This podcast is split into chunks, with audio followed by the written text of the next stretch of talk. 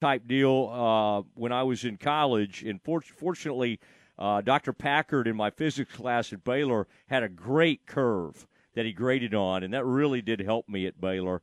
But uh, the S curve, I like that. I kind of like the imagining you going through that and doing all your figures and that kind of thing. Now, the Institute Club Golf Club that just sounds kind of fun. Um, in Morgan Hill, California.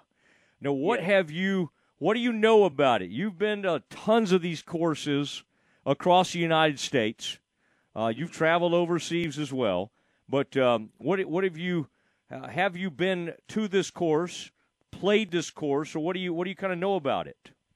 I knew nothing until yesterday evening. Nothing. Okay. It's a very, very private golf course. I think it has 35 members. I mean, there are no members of this club, and it is uh, two hours west of Sacramento and about an hour or 45 minutes to an hour north of San Francisco. So it's kind of, you know, it's it's in a beautiful part of California actually, but it's a long golf course. They could stretch it out to 8,000 yards if they wanted to. Wow, 8,000. Yeah, um, you, you you love the more 6,000 yard golf courses, right? Keep going shorter. Yeah, I, I love a good resort course, and they got those 150 markers out there where uh, those big old markers where I don't have to look around for anything. Uh, yeah, I like all of that kind of stuff. You you like to kind of go out there and, and write all the all your stuff. You're probably like a little bit like that Fitzpatrick Matthew Fitzpatrick on the PGA Tour. There's a chance for most rounds in your life that you've taken at least a few notes on. Am I right on that? You are right about that. I love uh, I love documenting what's happening on the golf course, especially for one of my players, and you know, just trying to make sure we're paying attention to what's happening. Yeah, yeah. I'm just uh, generally a lot of times I'm trying not to write things down, trying not to maybe record my score and move on out of there. Uh, Mike McGraw joining us on the Matt Mosley Show, ESPN Central Texas. Now, as we look at this field, number one seeded Pepperdine. Um, obviously, we know about Pepperdine, where they are out there in Malibu, and some of the things they've done in the past. But Florida State, Mississippi State, when you look at some of these other teams in your regional, um, some of those teams you have decent records against this year. Some of those you don't. Uh, but not. I don't think any of those teams necessarily scare you. Um, what did you think about the, the group of teams that you'll you'll be paired with out there? Other than the fact that at least they, they don't really know that course either. Yeah, I mean, you're going to have to play well to advance to a regional. That's a given. I don't care who you are. I mean, two years ago, the University of Oklahoma was ranked number one in the country, and they got in by one shot. I mean, one shot. So it, you're, it, you're going to have to play well to get through, regardless. The fact that there is no home team is kind of big because you're actually playing for five spots, not four. If if the 45th ranked team in the country is hosting and they're at home, they're not the 45th ranked team in the country. They're more like the 12th to 15th ranked team in the country at a home course. It's that big a deal. I've said this all along. People say hosting the Nationals would be the biggest advantage. No. Hosting the regional is always the biggest advantage because it gets you to the national championship every year. So, um, anyway, there is no host team out here, or no home team, if you will. Uh, the teams that are there are very good. We've seen all of them, but no, actually, we saw Florida State at Olympia Field, so we've seen pretty much all of these teams. Uh, we've played, we've played with a few of them for sure. I'm not afraid of any of these teams, but good golf gets you through anyway. If you take care of your own business, I know that sounds cliche, but if you did it, you'd be fine. Yeah, in in your players, I mean, this has really been an interesting year because there'll be rounds. They look so good. I mean, I I'm thinking of what was it, the second and fourth rounds at, at uh, the at the championships here in Hutchinson, Big 12 championships, uh, Kansas.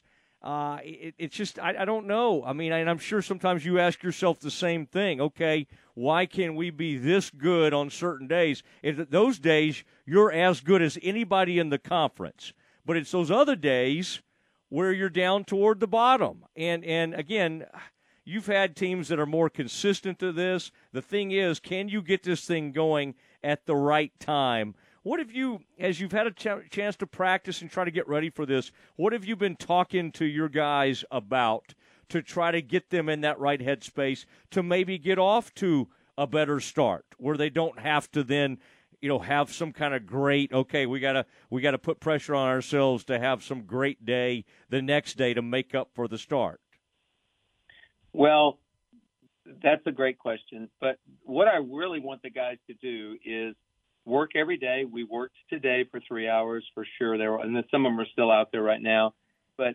is work individually so that you're the most ready you could possibly be to help this team play well and the fact that we shot the second best score of the second round and the second best score of the final round mm-hmm. tells me there's plenty of good golf in there. There's no doubt about it.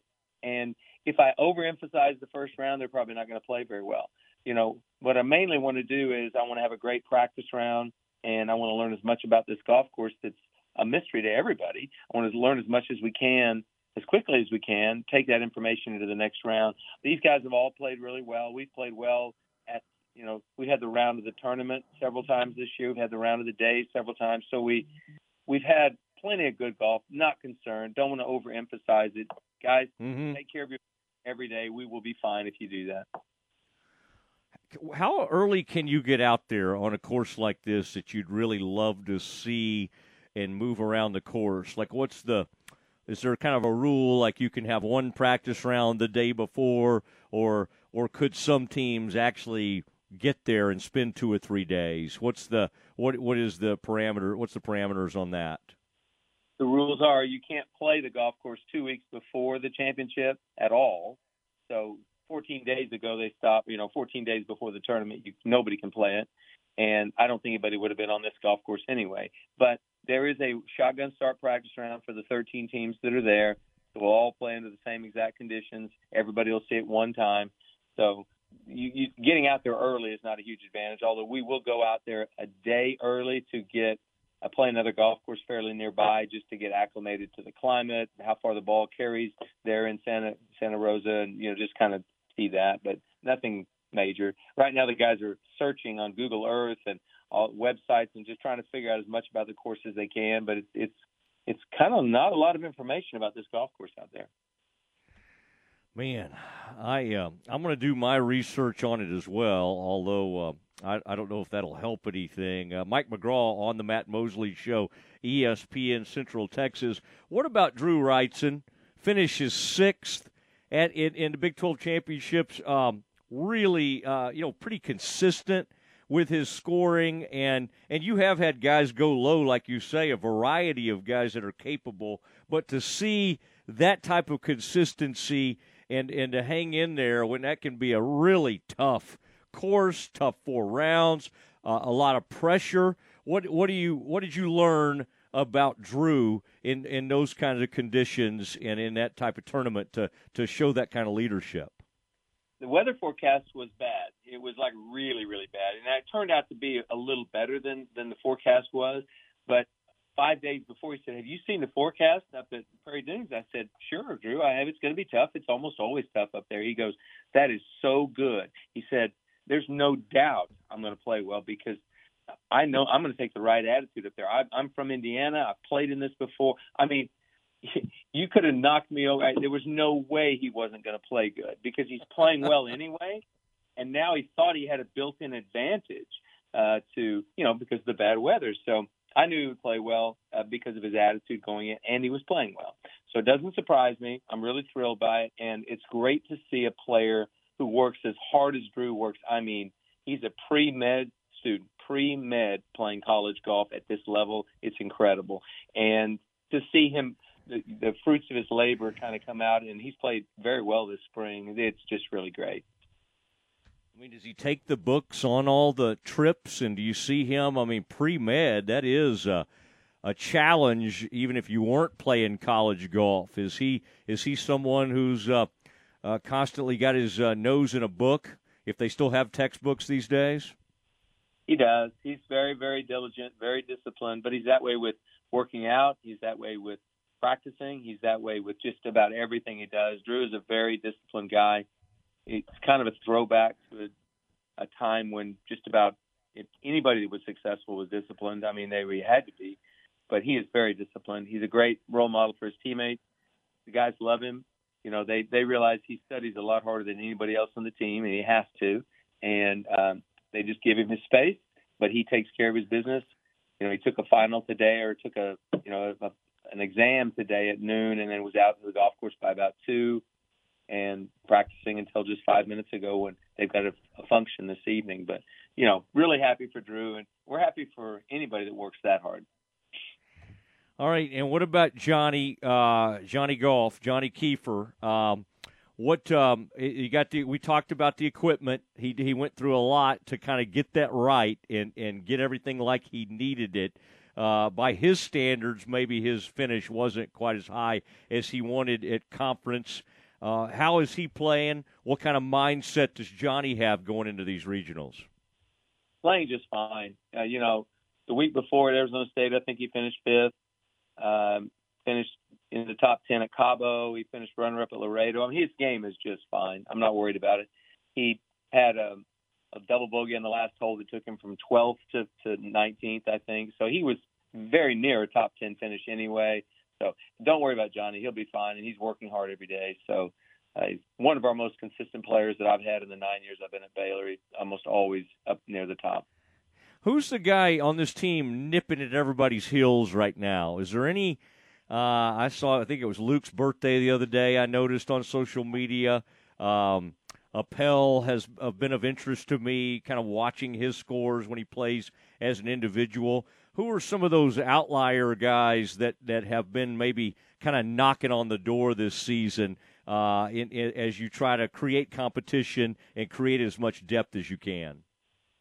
I think Tyler Eisenhart. He's a young man from just outside of Chicago who started every single event this year. He and Johnny are the only two that have played in every event. Mm-hmm. Um, he hasn't been kicked out of the lineup and he shot the second best round out of 50 players at the Big 12 championship the final day, a 68 in some wind, gorgeous round of golf. He hit maybe the most beautiful, majestic, gorgeous four irons I've ever seen. We, he was on a number seven, and he had 212 yards into the wind off the right. I mean, it was blowing pretty good. And he said, "What do you think about a four iron?" And I said, "I love it." He hit it at the right edge of the green and I'm looking through my rangefinder to see if I can see it because it's out of my, you know, viewing distance. And he said, "Coach, that's going to go in." And I said, "Oh no! Whoa! It lipped out. He had a four footer for eagle and made it, and easiest easiest two under par 68 in the wind you've ever seen. It was gorgeous. So Tyler's really kind of snuck in there to be a, a really surprising player this year. Really happy for him as well. Great kid. You won't find a nicer human being on planet Earth than Tyler Eisenhart, and Everybody loves him, and he's sneaky funny. He's a he's a really funny guy. He's probably the the funniest guy on the team if everybody told the truth. But he doesn't speak very much, so he just listens to other people. we need to get him on the show. It sounds like. I mean, if the guys, uh, I, I, hope he wouldn't clam up on me, but if he's kind of got that kind, he was on my podcast a couple of months ago. He did just fine. Okay, so he was able to perform on the uh, on the podcast. Is the streak still alive since we last talked? I mean, where are we now? Yeah. In in in uh, I think what is Monday your taping day, or is that your production? Is that when it actually gets pr- uh, put out every week? Is it Monday or Tuesday? Monday morning at 6 a.m. Uh, we've already recorded next month. The next three or four Mondays are already recorded. I've got to get ahead so I don't I don't have to think about. It.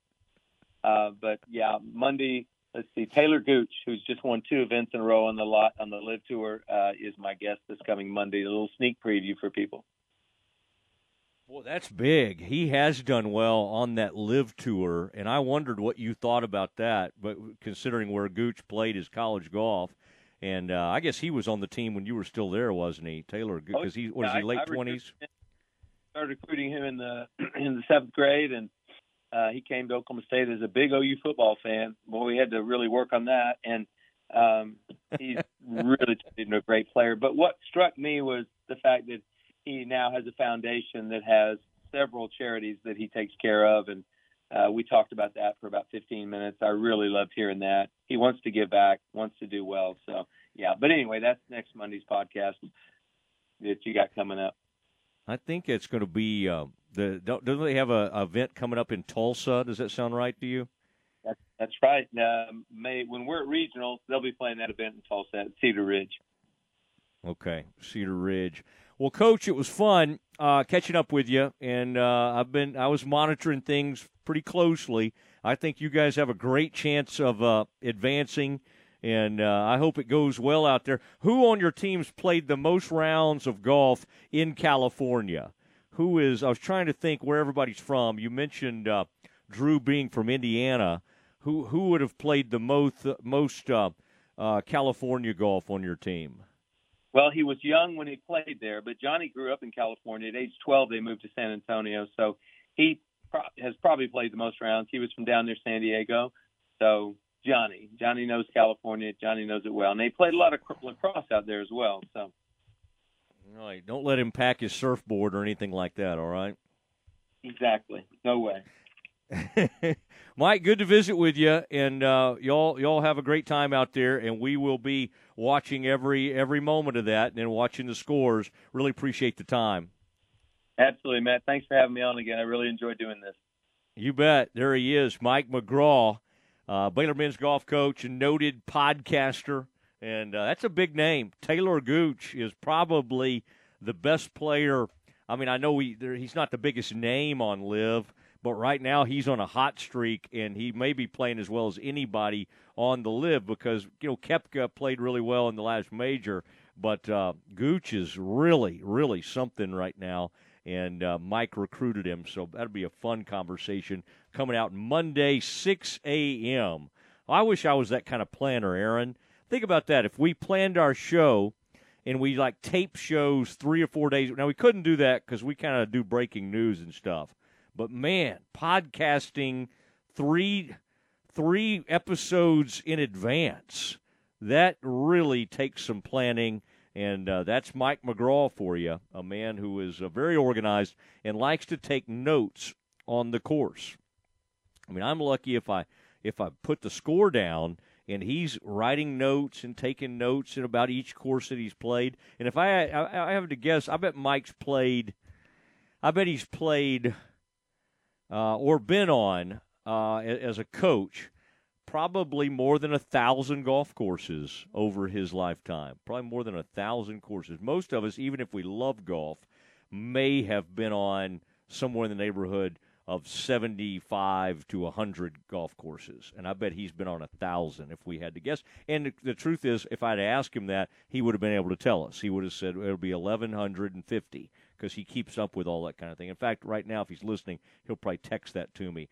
All right, Aaron, um, we do have some Campus Confidential huge portal news involving